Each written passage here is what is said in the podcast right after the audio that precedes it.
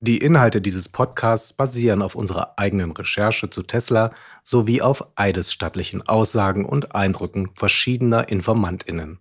Tesla hat auf unsere Presseanfragen und Bitten zur Stellungnahme nicht geantwortet. Die Maschinen funktionieren einfach nicht. Heute stand die Maschine zwei Stunden still, also es kamen überhaupt keine ähm, Teile nach. Wir haben halt null Teile geschafft in den zwei Stunden. Und sie kriegt dann natürlich Druck, ähm, dass diese Teile trotzdem kommen müssen. Also ich bin immer noch ein bisschen äh, am Kämpfen mit diesen zwei Rollen, die man hat. Dass man einerseits äh, sich sehr in diese Rolle schlüpfen muss von äh, Tesla-Mitarbeiterin und gucken muss, dass man auch die Arbeit richtig macht, weil sonst man irgendwie Anschiss bekommt. Und dann dieses zweite als Journalistin, ich muss Fragen stellen, ich muss an alles denken, letztendlich Kamera und alles und gucken, dass äh, ich hier nicht auffliege.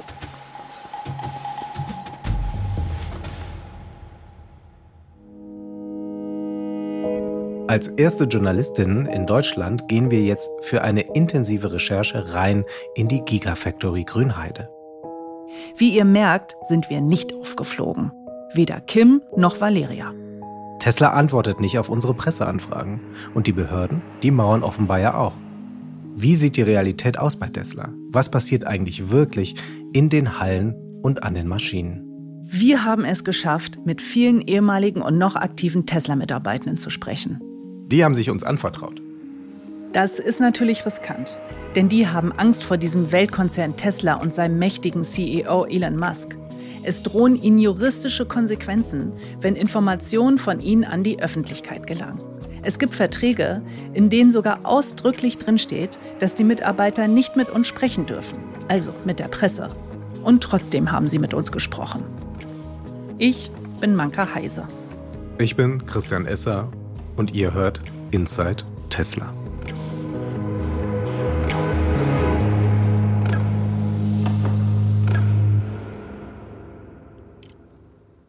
Aber ich glaube, das ist hier ein ganz guter Ort. Weil hier keiner weiß. Ich hoffe. Hier ist ja wirklich fast niemand. Für unsere Recherchen treffen wir unsere Informantinnen an sicheren Orten, damit sie auch wirklich nicht erkannt werden oder irgendjemand mitbekommt, dass sie mit der Presse sprechen. Mit unserem Kamerateam sind wir schon sehr lange befreundet und da wissen wir, dass die zu 100 Prozent dicht halten. Bei RTL Plus findet ihr übrigens auch unsere Fernsehdoku dazu. Inside Tesla Deutschland, Musks Profit auf Kosten der Arbeiter. Den Link dazu findet ihr in den Show Notes. Es ist kurz vor Mitternacht. Manka und ich stehen an einem Waldstück in Brandenburg und warten auf unseren Informanten. Während wir dort stehen, bekommen wir Rettungsdienstmeldungen aufs Handy geschickt. In der Fabrik sind schon wieder Unfälle passiert. Hat uns übrigens ähm, die neuesten Unfälle geschickt. Hier Sturz aus Gabelstapler, innere Verletzungen, also aus den letzten Tagen, ne? Kreislaufbeschwerden, Arbeitsunfall, was macht der? Nachsturz. Diese interne Meldungsliste ist ein ganz wichtiger Anstoß zu unserer Investigativrecherche gewesen. Denn erst so haben wir erfahren, welche Unfälle sich wirklich bei Tesla ereignen und dass sie offenbar ungewöhnlich häufig passieren. Kreislaufbeschwerden, Brustschmerzen. Weiß man natürlich nicht, was es ist, ne? aber Fingerverletzung. Und das sind ja nur die Sachen, wo immer ein Krankenwagen kommt, ne? Also es sind die, die Rettungsdienstmeldungen. Ne? Atembeschwerden, Druck auf der Brust. Gesichtsverletzung, Gesichtsverletzung, was ist das denn? Bin gespannt, ob der das auch erzählt, ob der es mitbekommt, der Mitarbeiter. Also den, den Menschen, den, den wir jetzt gleich treffen. treffen ne? ja. Schmerz in rechter Hüfte.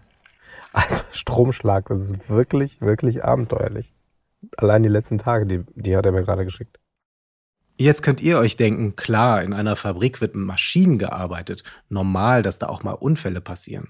Aber wir haben genauer hingeschaut und recherchiert, dass bei Tesla in Grünheide etwa dreimal häufiger der Rettungsdienst gerufen wird als zum Beispiel bei Audi in Ingolstadt. Ja, und dann bei den letzten Gesprächen ging es eigentlich nur noch darum, Also weil der, der hat so viele Sachen erzählt, äh, warum man ihn nicht sehen darf und dass er, also weil es ja die ganze Zeit auch um Mitarbeiterüberwachung geht und dass er befürchtet, dass es so viele Aufzeichnungen von ihm gibt, dass man selbst anhand der Nase oder ein Stück Haut, was man von ihm sieht, dass er sofort erkannt werden würde. Deswegen können wir den überhaupt nicht zeigen. Krass. Ja, also entweder also ich habe das, hab das wirklich in 20 Jahren noch nie erlebt. erlebt. Noch nie. Noch nie. -mm. Oh, Achtung. Das ist er. Ist er. Dann bekommen wir endlich einen Anruf von unserem Informanten Phil. Sagt er uns jetzt vielleicht noch in letzter Minute ab? Hallo? Na, bist du jetzt erst rausgekommen?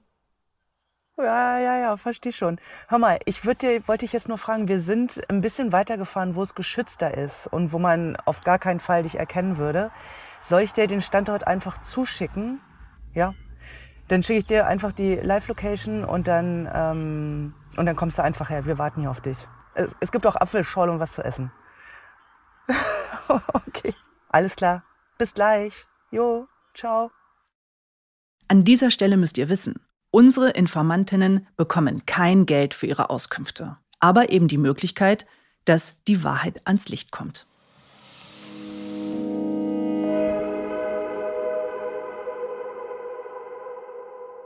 Als investigative Journalistin hinterfragen wir uns natürlich permanent. Sind wir hier wirklich einem Skandal auf der Spur oder ist das bloß heiße Luft? Aber bei dieser Recherche passiert so viel Heftiges, das ist uns vorher noch nie so passiert. Je mehr Fakten wir prüfen, je mehr Insider vertraulich mit uns reden, desto krasser werden die Enthüllungen. Deswegen ist es so wichtig, dass wir die Aussagen der Informantinnen überprüfen und uns ein eigenes Bild machen. Dabei helfen uns besonders unsere Kolleginnen Kim und Valeria, die sich verdeckt in die Fabrik gewagt haben. Im Laufe unserer Recherche sogar mit versteckter Kamera. In den Wochen unseres Undercover-Drehs haben wir uns ein Haus angemietet, ganz in der Nähe der Gigafabrik. Abends nach der Schicht sitzen wir da ja noch oft und lang mit Valeria und Kim und die beiden erzählen uns, was sie beschäftigt hat und was sie am meisten belastet. Also ich bin immer noch ein bisschen äh, am Kämpfen mit diesen zwei Rollen, die man hat. Dass man einerseits äh, sich sehr in diese Rolle schlüpfen muss von äh, Tesla-Mitarbeiterin und richtig Gas geben muss bei der Produktion und gucken muss, dass man auch die Arbeit richtig macht, weil sonst man irgendwie Anschiss bekommt. Und dann dieses zweite als Journalistin, ich muss Fragen stellen, ich muss an alles denken, ich Kamera und alles und gucken, dass äh, ich hier nicht auffliege und das sind so viele Aufgaben. Und dann würde ich in diese Blackbox reingeworfen. Die Blackbox ist ein abgeschirmter, dunkler Raum mit UV-Licht. Auf der einen Seite dieser Box fahren die Autos auf einem Fließband rein. In der Blackbox arbeitet Valeria mit einer Kollegin. Die beiden haben sehr wenig Zeit, das Auto mit speziellen Tüchern von Flusen und Staubpartikeln zu befreien. Danach fährt das Auto auf dem Band weiter zur nächsten Station, zur Lackiererei. Manchmal sind ähm, bei der Produktion im Fließband die Autos mir schon entgegengekommen und ich habe gemerkt, ich bin überhaupt nicht darauf vorbereitet. Also ich war einfach mit dem Kopf am Fragen, so wem kann ich fragen, mit wem kann ich Kontakt aufnehmen, um meine Fragen zu beantworten. Und das war echt anstrengend. Wie ging es denn Valeria nach den ersten Tagen eigentlich? Die kam in das Auto, ich habe sie abgeholt und sie war so blass, dass ich gar nicht wusste, was ich mit ihr machen sollte. Die hatte so einen trockenen Schweiß auf der Stirn und ihr ging's nicht gut. Und ich habe zu ihr gesagt, was brauchst du denn jetzt? Und sie konnte mir gar nicht richtig antworten. Habe ich zu ihr gesagt, komm, ich kaufe dir jetzt erstmal eine Cola. Und dann habe ich ihr eine Cola gekauft und habe gesagt, was wünschst du dir zu essen? Und dann hat sie gesagt, ich wünsche mir jetzt Fischstäbchen mit Ketchup. Und dann habe ich ihr erstmal eine Cola eingeflößt und ihr dann Fischstäbchen mit Ketchup gemacht, damit die überhaupt wieder auf die Beine kommt. Ganz schön harter Job in der Fabrik. Super hart.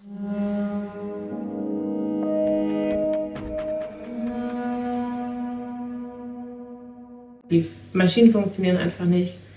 Heute stand die Maschine zwei Stunden still, also es kamen überhaupt keine ähm, Teile nach. Wir haben halt null Teile geschafft in den zwei Stunden. Und sie kriegt dann natürlich Druck, ähm, dass diese Teile trotzdem kommen müssen. Von unserer verdeckten Reporterin Kim, die unter dem Zweitnamen Lucy bei Tesla unterwegs ist, erfahren wir spannende Sachen schon nach wenigen Tagen. Sie arbeitet in der Antriebsunit bei Tesla, das ist da, wo der Elektromotor zusammengebaut wird. In diesem Elektromotor sind Kupferdrähte. Und die muss Kim isolieren und auch prüfen. Im Team selbst gibt es immerhin Solidarität und einen freundlichen Umgang untereinander, eben auch, weil die Umstände so chaotisch sind. Ist aber trotzdem sehr nett. Also es gibt eigentlich unter den Arbeitern, Arbeiterinnen einen guten Zusammenhalt und man hilft sich und steckt irgendwie so in, in der gleichen Situation, dass einfach dieser Druck kommt, okay, wir müssen jetzt mehr produzieren. Und was Kim noch in den ersten Arbeitstagen erlebt, wenn die Maschinen stillstehen, bedeutet das in der Antriebsunit viel und lange rumzustehen. Das klingt ja erstmal nach Pausenzeit, ist es aber nicht. Immer stehen müssen und selbst wenn die Maschine zwei Stunden stillsteht und man weiß eigentlich auch, man sieht, okay, es kommen keine Teile und man könnte mal kurz irgendwie sich zwei Minuten hinsetzen und ähm, mal kurz Pause machen, das ist wirklich auf jeden Fall nicht erlaubt. Also ich habe einmal mich dann an so einen Tisch gelehnt und meinen ähm, Kollegen gefragt, ob das in Ordnung ist, ob wir uns nicht einfach hinsetzen können. Und er meint dann so, nee, das können wir auf keinen Fall machen. Und ich habe mich dann halt so auf den Tisch gelehnt, so ein bisschen. Und dann habe ich nochmal gefragt, ob ich jetzt schon mit dem Feuer spiele. Und dann meint er so, ja, wird er jetzt nicht machen. Da kommt dann direkt jemand und ähm, sieht es. Und er hat schon so viele Leute kommen und gehen sehen, deswegen empfiehlt er mir, das nicht zu machen. In den Tagen darauf wird es besser für Kim. Sie darf sich ab und an mal hinsetzen. Trotzdem ist die Arbeit in der Fabrik hart. Die Zustände entsprechen gar nicht der öffentlichen Darstellung von Tesla. Wie zum Beispiel auf dem Tesla Investor Day am 1. März 2023. Der wird live auf YouTube gestreamt. Und da spricht nicht nur Elon Musk, sondern auch mit ihm viele hochrangige Tesla-Managerinnen. Auf der großen Bühne im Tesla Headquarter in Texas. Dort geben sie ein Update zur Geschäftslage und Teslas Zukunftsplänen. Zum Beispiel darüber, wie schnell eine Fabrik gebaut wird und auch wie schnell die Produktion hochgefahren werden kann. Hi everyone, um, my name is Tom Ju. Tom Ju ist der Vizepräsident von Tesla. Der hat als Projektleiter die Gigafactory in Shanghai hochgezogen. Der erklärt dem Publikum, wie die Produktion bei Tesla funktioniert. People always ask me, you know, how Tesla can build a factory that fast. Really, um, we learned from um, our Fremont factory a lot. We talked to the survivor from the production hell and um, try to avoid all the mistakes we made. Also, das klingt erstmal alles sehr technisch. Aber ganz einfach übersetzt sagt Drew hier, Tesla habe aus den Fehlern beim Bau ihrer ersten Autofabrik in Fremont, Kalifornien gelernt. Die Produktionsphase in dieser Fabrik nennt er krasserweise Production Hell, also Produktionshölle. And um, we decided to design a straight line with minimum number of up and downs and turns for easier manufacturability and easier construction. We also challenged all the assumptions people ever know to build a vehicle factory.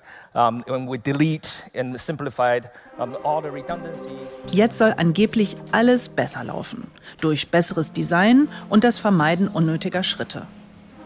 Und er hinterfragt auch die konventionelle Art, wie andere Autobauer ihre Autos bauen optimierte Fabrikstandards bei Tesla vom kalifornischen Fremont bis nach Brandenburg?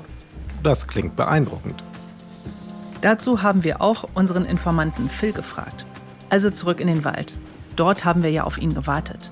Phil arbeitet noch heute in Grünheide. Deshalb ist auch seine Stimme nachgesprochen. Als er bei Tesla angefangen hat, wurde Phil erstmal mit anderen KollegInnen nach Fremont geschickt. Und Fremont, was hattest du da für einen Eindruck? Also wann ist sozusagen, hat man so gemerkt, so, hm, irgendwas ist ja komisch an dieser Firma? Das ist eine Katastrophenfabrik. Wie dort die Autos zusammengeschustert werden, das habe ich so noch nie gesehen. In den USA? Ja. Wir benutzen in Deutschland Toolings, Manipulatoren, dass der Mitarbeiter sich nicht seine Gesundheit ruiniert, also zum Beispiel Sitze oder Kofferraumdeckel, werden nicht mit Muskelkraft angehoben und eingestellt, das ist ja auch eine Sache der Qualität. Das haben dort alles Mitarbeiter per Hand gemacht. Ich habe dort so gut wie nie Absauganlagen gesehen. Also, was ich kenne von wenn gerade Aluminium geschliffen wird, ist diese Strecke, wo geschliffen wird, erstmal hermetisch eingehaust. Die Mitarbeiter haben vernünftiges Tooling, das bedeutet Schleifwerkzeug, was interne Absaugung hat, dass der meiste Staub direkt am Werkzeug abgesogen wird.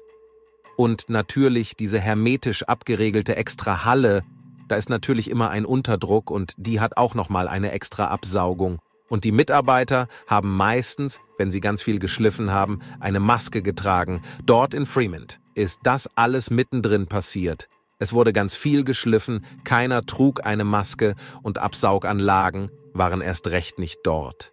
Und wie ist es in Grünheide? Die Arbeitsbedingungen? Also weil ja immer so die Hoffnung ist, dass vielleicht nach deutschem Standard auch sich Tesla daran hält. Du hast jetzt den direkten Vergleich. Die Arbeitsbedingungen wurden eins zu eins umgesetzt aus Fremont. Das wird jetzt peu à peu umgesetzt. Das wird jetzt in der Plasmaanlage, wo ganz viele Casting-Aluminiumteile geschliffen werden, dass dort jetzt eine Absaugung installiert wird. Jetzt. Aber über ein Jahr oder fast anderthalb Jahre haben die Jungs so geschliffen. Die Jungs haben zwar da Masken getragen, irgendwann im Sommer haben sie sie nicht mehr getragen, weil sie es einfach nicht mehr ausgehalten haben. Aber alle ringsrum haben den Staub eingeatmet und waren den Lärm ausgesetzt. Das ist nach wie vor so. Ganz kurz. Jetzt behauptet Phil, dass es in Fremont einfach nur schlimm gewesen sei und diese schlimmen Arbeitsbedingungen hier in Brandenburg eins zu eins umgesetzt würden.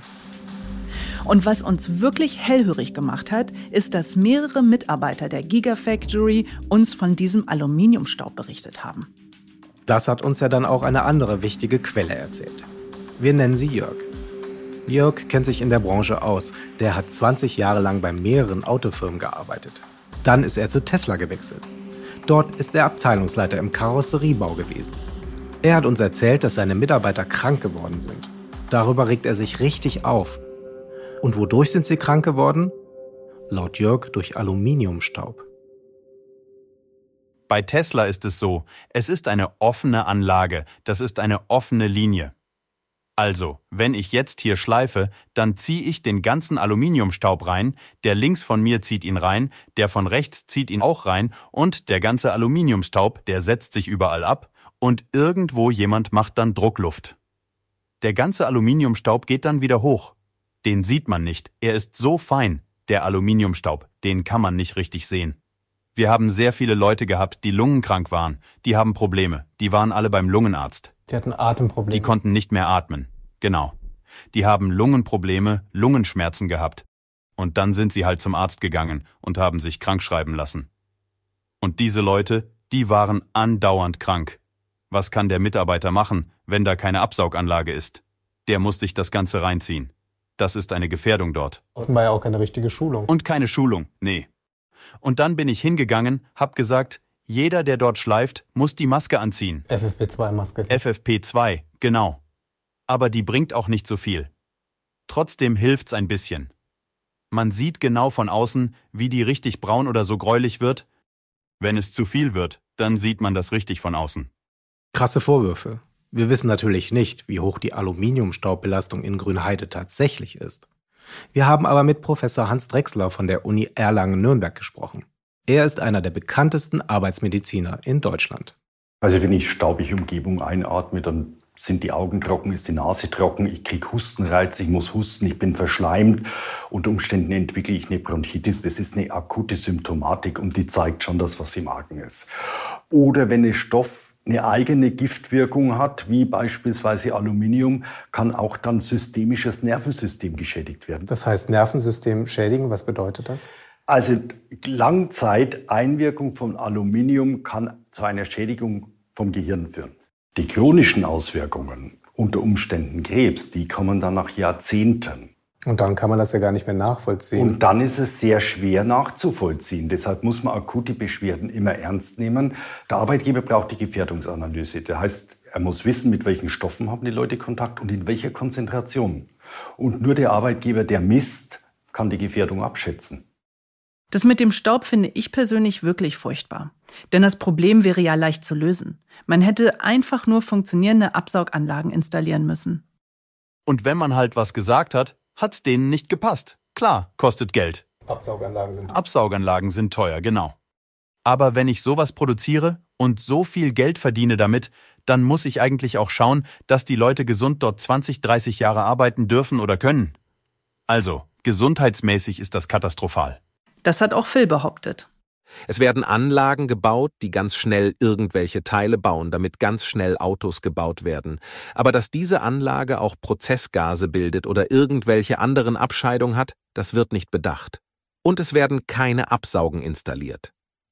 Das, was Tesla gemacht hat, nachdem es die ersten Beschwerden gab, ist ganz große, ungefähr so ein Meter fünfzig große Ventilatoren installiert, die diese ganze Luft nicht konzentriert in einer Ecke lassen, wo vielleicht nur zehn Mitarbeiter diese Schadstoffe einatmen, sondern ganz große Ventilatoren, die die Luft in die Halle pusten, damit es jeder einatmen kann. Das ist passiert.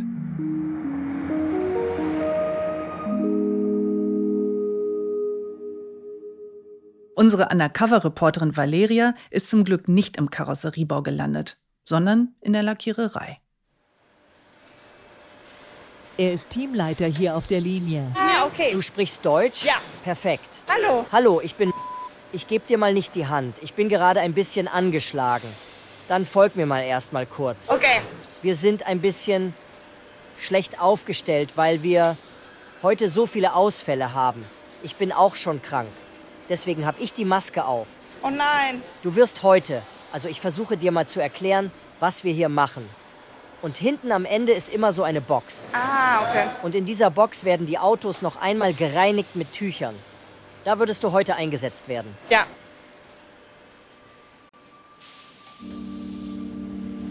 Und die Blackbox ist halt ähm, anscheinend auch sehr kompliziert, weil es Fließbandarbeit ist. Es passiert sehr schnell. Ich musste mich ganz schnell eingewöhnen. Und ohne dass mir irgendjemand ein Wort sagt, kriege ich so einen Lappen in die Hand gedruckt und muss anfangen, die Karosserie zu schrubben.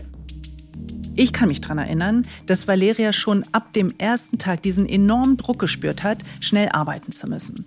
Das ist ja nun erstmal nicht ungewöhnlich für Fabrikarbeit, dass man hart arbeiten muss.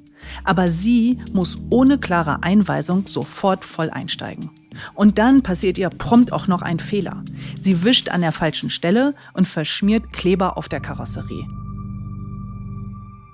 Ich hatte keine Ahnung, bin an den Klebstoff selbstverständlich draufgekommen und habe angefangen, das überall zu schmieren. Und dann mussten die das Ganze stoppen erstmal und jemand musste kommen und irgendwie mir helfen, das abzuputzen. Und ich konnte mich nur entschuldigen, weil ich wusste nicht, was da los war. Und das gibt richtig Ärger.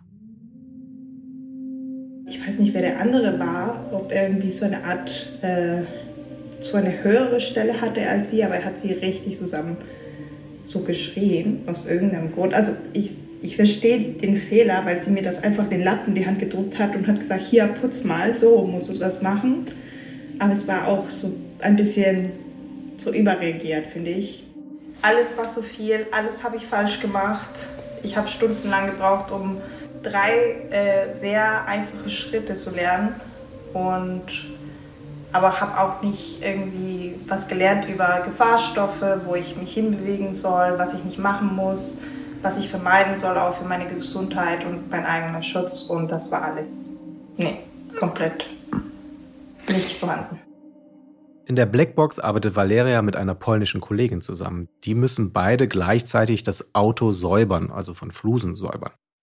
Durch die Sprachbarriere, die Kollegin spricht nämlich kein Deutsch, gestaltet sich das schwierig. Und irgendwann habe ich auch nicht mehr richtig geputzt, weil ich einfach so kaputt war.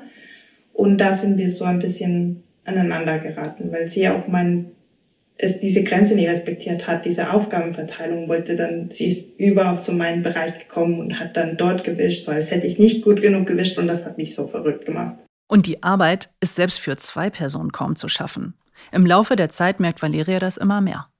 Das eine ist diese enorme Menge an Autos, die man putzen muss. Also und vor allem, dass sie sozusagen nacheinander kommen.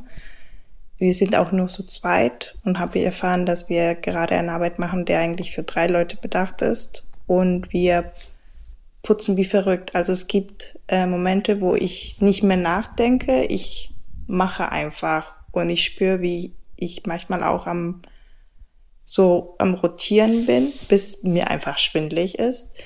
Und es ist einfach krass viel, was man zu erledigen muss. Sie hat Angst davor, Fehler zu machen und sich vielleicht sogar zu verletzen. Ich habe das Gefühl, ich werde irgendetwas vermasseln, also richtig stark Gefühl, irgendetwas wird hier kaputt gehen. Dieses Auto bewegt sich weiter, egal ob irgendetwas unter die Räder kommt. Vielleicht passiert nicht vieles, aber ich kann das gar nicht einschätzen. Und dann, als sie gestoppt hat, hatte ich Angst, nach hinten zu fallen und das dieses Auto, also ich habe schon vor meinen Augen gesehen, wie dieses Auto mir irgendwie entgegenkommt. So ist das Tesla-Tempo in der Realität für Kim und Valeria. Keine ordentliche Einarbeitung, die Maschinen stehen sehr oft still und trotzdem sollen sie auf ihre Stückzahlen kommen. Und dazu sind sie noch unterbesetzt.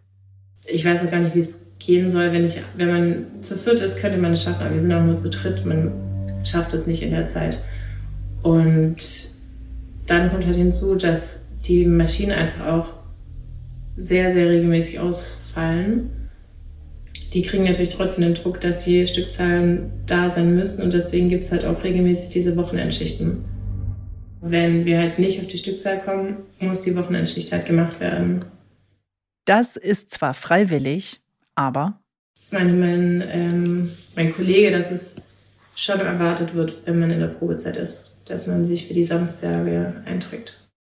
Also mit mir jetzt, ähm, mit mir arbeiten zwei Deutsch-Türken, ähm, ansonsten ganz viele aus Polen und auch viele, die noch in Polen leben und morgens einfach zwei Stunden, zweieinhalb Stunden jeden Tag hin und zurück fahren. Valeria hat uns ja aus der Blackbox ebenfalls erzählt von ihrer polnischen Kollegin, die oft müde und erschöpft wirkt. Nach ersten Schwierigkeiten und Verständigungsproblemen nähern sich die beiden an, in einer Wochenendschicht. Meine Mitarbeiterin, mit denen ich auch ein paar Probleme hatte in den letzten zwei Tagen, weil ich arbeite mit ihr alleine, äh, hat mir heute eine von ihren äh, Ohrstöpseln zum Musik hören angeboten. Und das fand ich irgendwie total rührend, weil es einfach gerade zwischen uns die letzten zwei Tage nicht funktioniert hat. Und dann irgendwann mal habe ich gemerkt, okay, sie, wenn ich mich wirklich bemühe, dann merke ich, dass sie kommt mir auch entgegen mit ganz vielen Sachen. Und ähm, heute haben irgendwann mal das Problem ist, der Team mischt sich immer ein bisschen. Ich arbeite mit einer Person ständig, aber Manchmal kommen drei Leute zu uns und helfen uns dann irgendwie bei dem Autos, wenn es zu so viel ist, und dann gehen die wieder plötzlich. Und dieses Mal sind die reingekommen, hatten eine Riesenbox mit und haben Musik gespielt. Und weil ich meinte so Samstag, ja, wenn wir schon Samstag arbeiten müssen, dann hören wir jetzt Musik. Und äh, irgendwann mal sind sie aber dann weggegangen, haben die Box mitgenommen und dann äh, habe ich gemerkt, hört äh, Musik sowieso über ihren Kopfhörern dann hat sie mir quasi das eine angeboten, damit ich halt nicht ohne Musik arbeiten muss. Und das fand ich sehr, äh, sehr lieb von ihr. Und dann, Essa, sind wir nach Polen gefahren und haben einen dieser Mitarbeiter tatsächlich besucht. Genau. Während er bei Tesla gearbeitet hat, hat er an der polnischen Grenze gewohnt, also nicht weit von der Fabrik. Und seine Kinder wohnten weit weg. Hat er in der Woche nicht gesehen. Also er hat schon ein großes Opfer gebracht dafür. Ja, die Großeltern haben dann auf die Kinder aufgepasst. Jetzt fahren wir an der Oder entlang. War noch nie in Polen.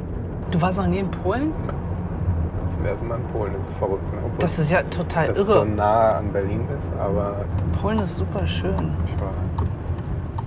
Hier hat der Wojtke gesagt, Zugriff auf den polnischen Arbeitsmarkt. Ja, damit hat er doch bei Elon geworben. Geworben. Hm, Brief. Nochmal zur Erinnerung.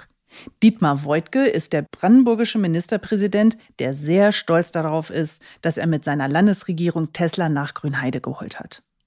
In einem Bewerbungsbrief an Tesla vom August 2019, der uns vorliegt, schreibt er wörtlich, der Standort habe einen vorteilhaften Einzugsbereich, sowohl auf den Brandenburger als auch auf den Berliner und den westpolnischen Arbeitsmarkt. Kriegst du billige Arbeitskräfte. Aus Polen. Und die Wahrheit ist, er hat er auch bekommen. Also, dann gucken wir mal, was der uns zu erzählen hat.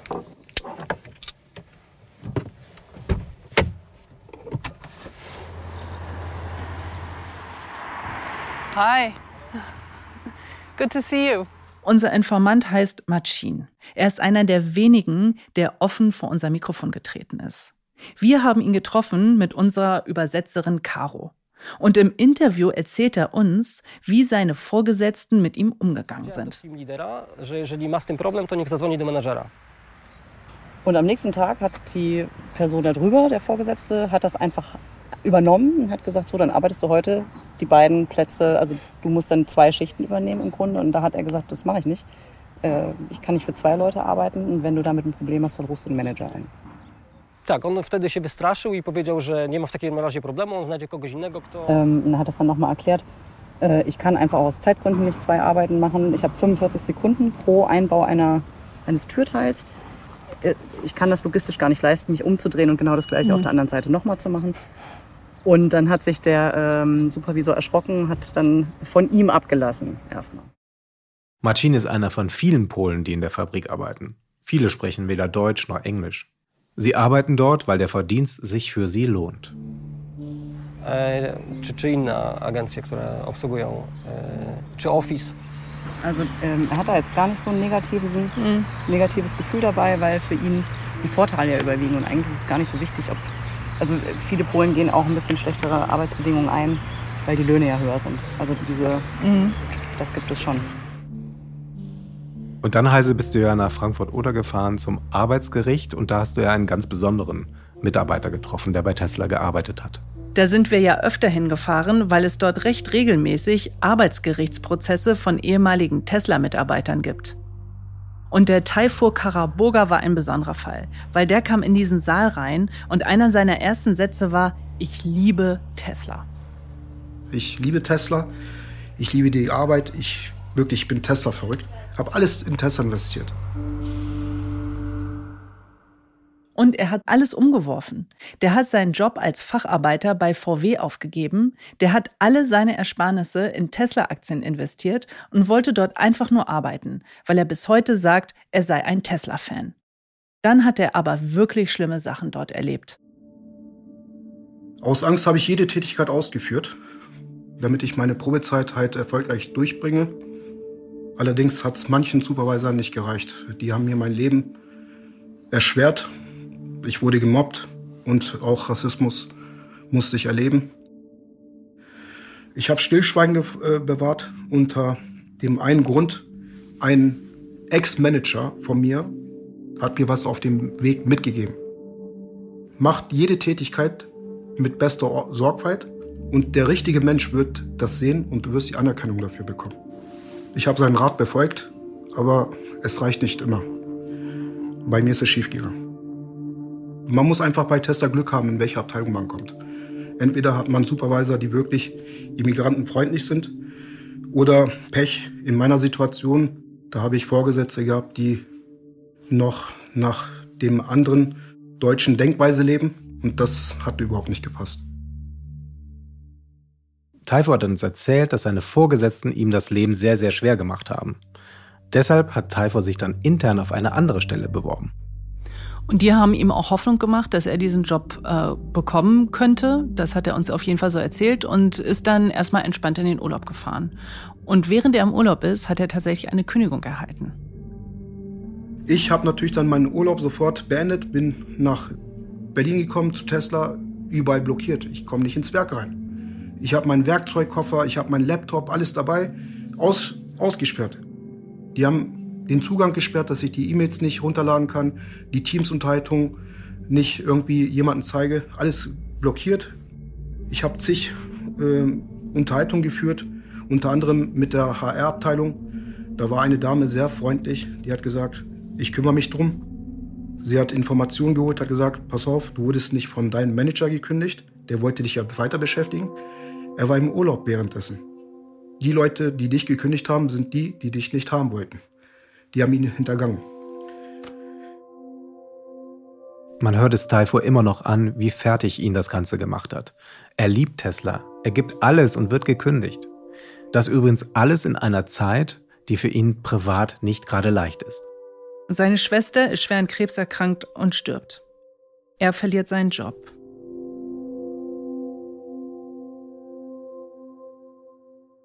Valeria arbeitet ja weiter in der Blackbox und sie war ganz schön fix und fertig nach ein paar Tagen. Äh, sie kam immer mit Kopfschmerzen nach Hause, musste sogar Schmerztabletten nehmen. Ja, und das wirklich fast jeden Tag. Hinzu kommt, Valeria hatte ja keine Ahnung, wie sie im Ernstfall das immer weiterfahrende Fließband anhalten sollte. Ja, das hat sie wirklich beschäftigt. Sich irgendetwas zu quetschen oder unter den Rädern von den, also diesen Metall Träger von den Autos zu geraten, ist definitiv eine der schlimmsten Sachen, würde ich sagen, ganz oben. Vor allem, wenn dieser ganze Konstrukt an die Plattform ankommt, wo wir sozusagen stehen, da gibt es auch viel Platz, wo irgendetwas dazwischen geraten kann. Und ich kann mir vorstellen, sowas kann richtig, richtig, also einen Mega-Unfall geben. Und dann hat sich ja Valeria ein Herz gefasst und geht zu ihrer Sicherheitsbeauftragten. Das war ganz schön cool. Ich habe mich gefragt, ob ich mich irgendwie den Fuß quetschen kann, wenn ich da irgendwie nicht aufpasse und so abgelenkt bin am Kleben und Putzen. Angenommen, dein Fuß wäre da, wahrscheinlich schon. Ah, okay. Ich meine nämlich, dass die Karre nicht anhält. Sie hält, glaube ich, nicht an, wenn irgendein Hindernis kommt. Dafür gibt es diese Strippe, die aber manuell betätigt werden muss. Oder Notausschalter. Wenn jetzt dein Fuß da ist, dann ist der da dass die Sicherheitsbeauftragte von Tesla einfach sagt, oh, wenn dein Fuß dann da drin ist, dann ist er halt drin. Dann ist der Fuß halt drin. Und deswegen haben wir ja nochmal bei einem Arbeitsrechtler nachgefragt, was der davon hält. Bei Sven Jürgens. Als erstes fällt mir auf, dass diese Fließbänder irrsinnig schnell laufen. Ich kenne das auch aus anderen Fabriken, wo das in einem ganz anderen Tempo läuft und wo es auch die Möglichkeit gibt, auf dem Fließband sozusagen sich mittragen zu lassen. Was die hier machen müssen, die müssen den ganzen Tag hin und her rennen, sind in Bewegung. Das ist unheimlich erschöpfend. Das hat mit Ergonomie nichts zu tun. Ja? Und was wir gesehen haben, es besteht ganz klar die Gefahr, dass man, also eigentlich ist es schon fast vorprogrammiert, dass man sich irgendwann quetscht, weil eben permanent diese, dieses Objekt auf einen zuläuft, während man konzentriert arbeitet. Das ist eigentlich ein, ein absolutes Unding und äh, muss abgestellt werden. Ich weiß nicht, wer diese äh, Anlage so geplant hat. Das entspricht aber nicht dem Status quo. Also man muss wenigstens, bevor man die Leute, also man muss natürlich die Arbeitsabläufe schulen, aber man muss auch auf Gefahren hinweisen. Ich kenne das von anderen Autoherstellern, die haben da Stunden bis tagelange Schulungen für Leute, die einfache Arbeiten machen. Und je gefährlicher das wird, desto intensiver und arbeitsplatzbezogener wird diese Schulung. In der Regel findet auch eine Begleitung statt. Aber jemand komplett ins kalte Wasser schubsen und sagen, mach mal, mal gucken, was passiert, ist natürlich im höchsten Maße unverantwortlich. Hier haben wir aber eine Situation, da ist ein ganz klares Gefahrenbild da, eine ganz klare Gefahrenlage, die kann ich als Arbeitgeber und die muss ich als Arbeitgeber abstellen. Ich habe eine Fürsorgepflicht, ich muss dafür sorgen, dass Leib und Leben des Mitarbeiters geschont werden. Und so wie das hier eingerichtet ist, ist es ein, ein brandgefährliches äh, Etwas und eine Situation, wo Unfälle vorprogrammiert sind. Das höchste Gut ist die Gesundheit und das Leben der Mitarbeiter. Und deswegen muss immer die Möglichkeit gegeben sein, das Band anzuhalten. Und es muss auch in solchen gefährlichen Situationen müssen Automatiken eingebaut werden, wenn der Mitarbeiter versagt, dem was passiert, der stürzt, dass dann in irgendeiner Weise vermieden wird, dass, äh, dass es zu einer Verletzung kommt oder sogar noch, noch schlimmeren. Ähm, das weiß ich nicht, ob das hier eingerichtet ist, aber wenn das Band einfach weiterläuft und man eben nicht die Möglichkeit hat zu bremsen, ist das in meinen Augen unzulässig.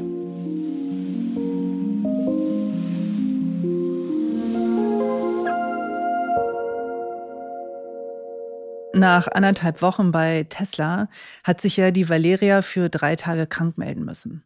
Die hatte Kopfschmerzen, äh, die fühlte sich vergrippt, die konnte einfach nicht mehr. Und dann hat sie sich krank gemeldet, ganz normal ganz normal. Ich meine, gut, es war erst nach ihrem achten, neunten Arbeitstag, aber sie hatte, ist zum Arzt gegangen, hat eine Krankmeldung bekommen und dann ist sie nach drei Tagen wieder zu Tesla gegangen. Und dann passiert Folgendes. Ich will rein, aber irgendwie meine Karte funktioniert nicht. Ich weiß noch, dass um 6 Uhr morgens mein Telefon klingelt. Manka, ihr müsst sofort kommen. Und dann habe ich dich angerufen. Und dann sind wir sofort nach Grünheide gefahren. Meine Karte funktioniert nicht. Komm, ich gehe rein. Soll ich für dich aufmachen? Ja, super. Das wäre sehr nett. Danke. Hi, I'm sorry. Uh, I don't think my badge works anymore. Yes. You have to contact your, your company. Mit Company meint der Schichtleiter die Zeitarbeitsfirma, über die Valeria bei Tesla angestellt ist. Die Firma agiert als Personaldienstleister für Tesla. Uh, did they lock me out completely? Yeah, you have to contact your company. Was ist denn da bei Valeria passiert? Das macht uns echt Sorgen. Sie kommen nicht mehr in die Fabrik rein. Sie haben ihr den Zugang gesperrt. Und wieso? Das hört ihr in der nächsten Folge von Inside Tesla.